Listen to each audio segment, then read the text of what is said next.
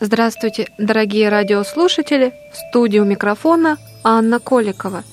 Сегодня в программе «История одной картины» мы с вами рассмотрим полотно Василия Дмитриевича Поленова «Христос и грешница.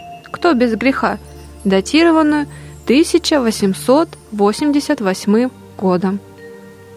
Придя же в страны Кесарии Филипповой, Иисус спрашивал учеников своих, «За кого люди почитают меня?» Сына Человеческого. Они сказали, одни за Иоанна Крестителя, другие за Илью, а иные за Иеремию или за одного из пророков. Он говорит им, а вы за кого почитаете меня? Симон же Петр, отвечая, сказал, ты Христос, Сын Бога Живого. Евангелие от Матфея. В 1881 году Василий Поленов начал работу над главной картиной своем творчестве «Христос и грешница». Она полностью захватила художника на последующие шесть лет. В целом на работу над полотном, начиная с первых набросков, ушло 15 лет. Оно было окончено и представлено на суд зрителей на передвижной выставке в 1887 году. Для воссоздания исторически правдивой обстановки, в которой происходили события, связанные с земной жизнью Христа, Поленов совершил несколько поездок в Египет, Палестину и Сирию. Он создал множество этюдов, изучал характер местности и типы населения, архитектурные сооружения на фоне окружающей их природы. Впоследствии ближневосточные этюды Поленова, пронизанные воздухом и светом, сверкающие чистыми, красочными созвучиями, станут подлинным откровением и открытием пленерной живописи. Художник Константин Коровин вспоминал, «В большом особняке дома, у сада, в кудальне, куда я пришел, Поленов показывал мне свои этюды Палестины. Они были разнообразны. От самых маленьких, не более вершка, до больших. Они были колоритны, талантливы.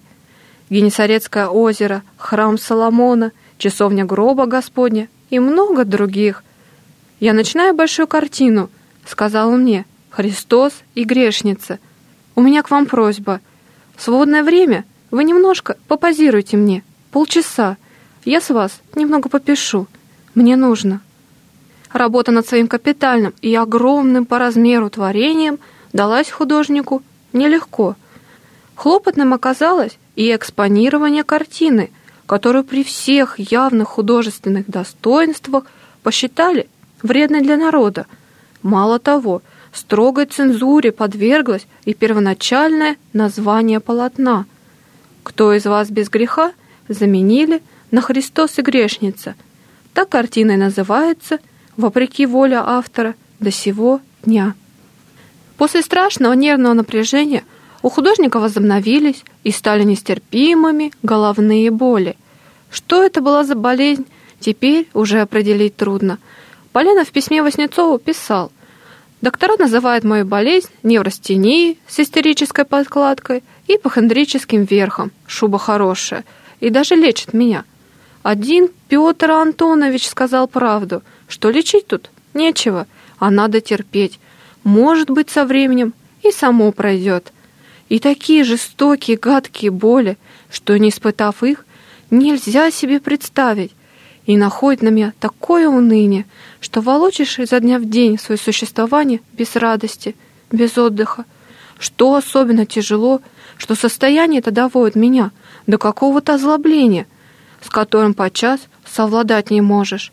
Работать трудно, хочется отдохнуть, а отдыха нет, и ждешь, ждешь, придет же когда-нибудь настоящий отдых. Художник разворачивает действия картины на фоне повседневной жизни восточного города. Люди входят и выходят из храма, беседуют, не обращая внимания на происходящее на площади. Наверху, в жилой части, развешено сушится белье, а человек на ослике, справа, надвигаясь прямо на нас, едет по своим делам. Сюжетом для написания полотна – послужила известная евангельская история, в которой описывается, как Иисусу по возвращении его в храм привели женщину, взятую в прелюбодеянии. Книжники и фарисеи, искушая Христа, спрашивали, что с ней делать. Искушение стояло в том, что каков бы ни был ответ Иисуса, побить ее камнями, как заповедал Моисей, или отпустить ее, его можно было бы обвинить либо в нарушении закона Моисея, либо в непоминовении римскому императору. Его такая ловкая провокация оборачивается против них самих. «Кто из вас без греха? Пусть первым бросит в нее камень». Слова Христа прозвучали, как гром среди ясного неба. Это был сложнейший выбор. Можно остаться праведным перед людьми, но виноватым перед совестью и Богом. А можно раскаяться и ожидать вместе с этой падшей женщиной справедливого возмездия. Иисус, наклонившись низко, каждому дал полную свободу этого выбора. Изображение поленовым Спасителя в исторически реальной обстановке и одежде было новаторским для своего времени. Эта работа художника взламывала существовавшую традицию изображения Христа. Поленов акцентировал свое внимание на человеческом в нем, выведя за скобки все собственно метафизическое и мистическое. Христос у него не Бог, а странник, мудрец и философ – живущий на земле человек, щедро наделенный состраданием, любовью к ближнему, чувством справедливости и милосердия. Этот образ художник считал истинным. Вот почему полотно живописца вызвало так много споров среди критиков, хотя такое рационалистическое решение темы вполне соответствовало этическим и духовным исканиям того времени, во многом определявшемуся книгами Эрнеста Ренана и религиозным реформаторством Льва Толстого. Поленов писал, «Я несказанно люблю евангельское повествование, люблю этот наивный, правдивый рассказ, люблю эту чистоту и высокую этику, люблю эту необычайную человечность, которая насквозь проникнута все учение Христа.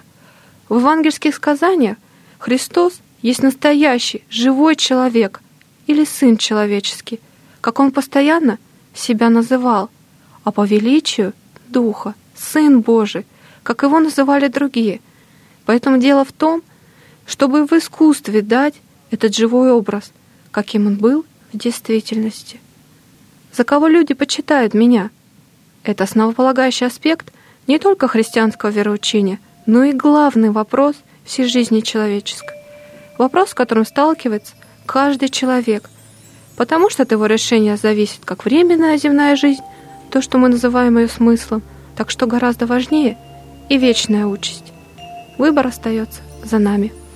В студии с рассказом о картине Поленова «Христос и грешница. Кто без греха» была Анна Коликова. Всего доброго. До новых встреч!